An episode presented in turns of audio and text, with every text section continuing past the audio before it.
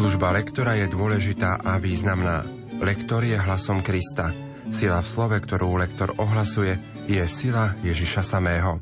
Projekt Choďte a hlásajte je pripravovaný v spolupráci s docentkou Evou Žilinekovou a profesorom Antonom Tyrolom. Príjemné počúvanie vám praje Pavol Jurčaga. Dnes si spoločne predstavíme liturgické čítania dvadsiatej nedele v období cez rok. Liturgické čítania prednáša študentka Vysokej školy múzických umení v Bratislave Kristína Kováčiková. Prejme vám nerušené počúvanie.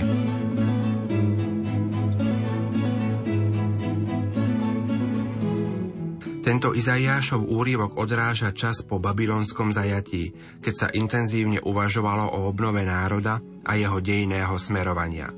Autor textu vyslovil dve závažné podmienky: lipnúť k Pánovi a zachovávať deň odpočinku.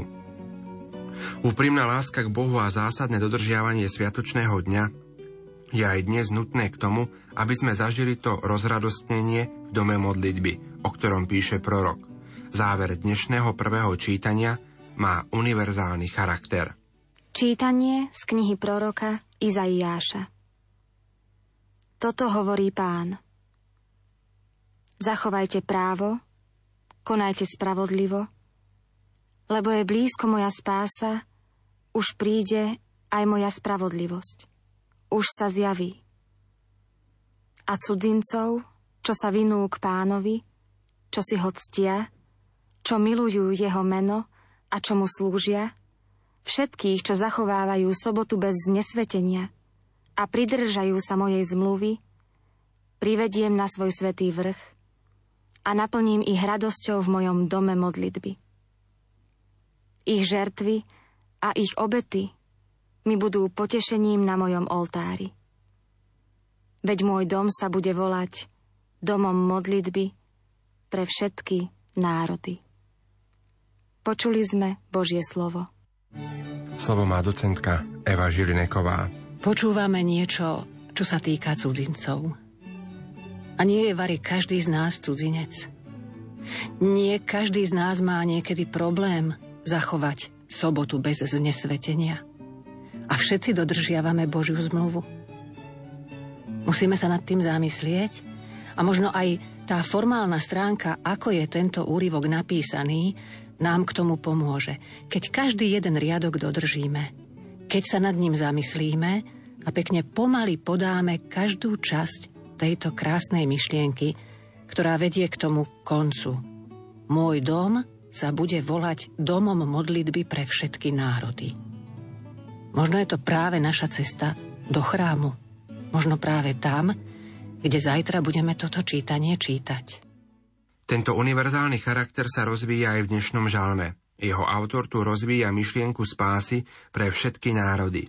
Boh žehná všetky národy a tie si zastia a velebia pravého Boha. Teda spása je pre všetkých.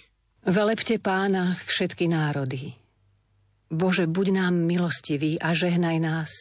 A tvoja tvár nech žiari nad nami. Aby sa tvoja cesta stala známou na zemi a tvoja spása medzi všetkými národmi. Nech sa tešia a jasajú národy, že spravodlivo súdiš ľudí a spravuješ národy na zemi. Bože, nech ťa velebia národy, nech ťa velebia všetky národy. Nech nás Boh požehná a nech si ho ctia všetky končiny zeme. Druhé čítanie je z hľadiska otázky o mieste židovského národa v dejinách spásy veľmi dôležité. Apoštol národov svätý Pavol v kapitolách deväť až jedenásť svojho listu Rimanom podrobne vysvetľuje túto otázku. Hlavnou myšlienkou je tvrdenie, že Božie prísľuby sú neodvolateľné, teda, že ich vyvolenie stále platí a tiež, že ich nevera je dočasná. Bude trvať len dovtedy, kým všetci nepríjmu Ježiša Krista za svojho vykupiteľa a spasiteľa. Čítanie z listu svätého apoštola Pavla Rimanom. Bratia, vám pohanom hovorím. Pretože som apoštol pohanov, robím česť svojej službe, aby som takto vzbudil žiarlivosť svojich pokrvných a zachránil z nich aspoň niektorých. Lebo keď ich strata je zmierením sveta, čím bude ich prijatie ak nie život z mŕtvych. Lebo Božie dary a povolanie sú neodvolateľné. Ak ste vy, voľakedy neverili Bohu, a teraz ste dosiahli milosrdenstvo pre ich neveru, tak aj oni teraz neveria pre milosrdenstvo, ktoré sa vám dostalo, aby teraz aj oni dosiahli milosrdenstvo.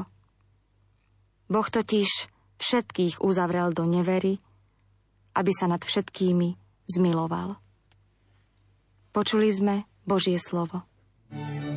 Slovo má docentka Eva Žilineková. Potvrdzuje sa nám to, že každé čítanie musíme prečítať niekoľkokrát. A hlavne v tomto úryvku je to úplne jasné.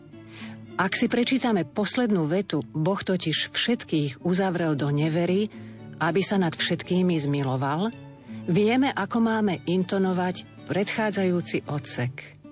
Ten prvý odsek ide o pohanov, teda kresťanov z pohanských národov, ten nám je jasný.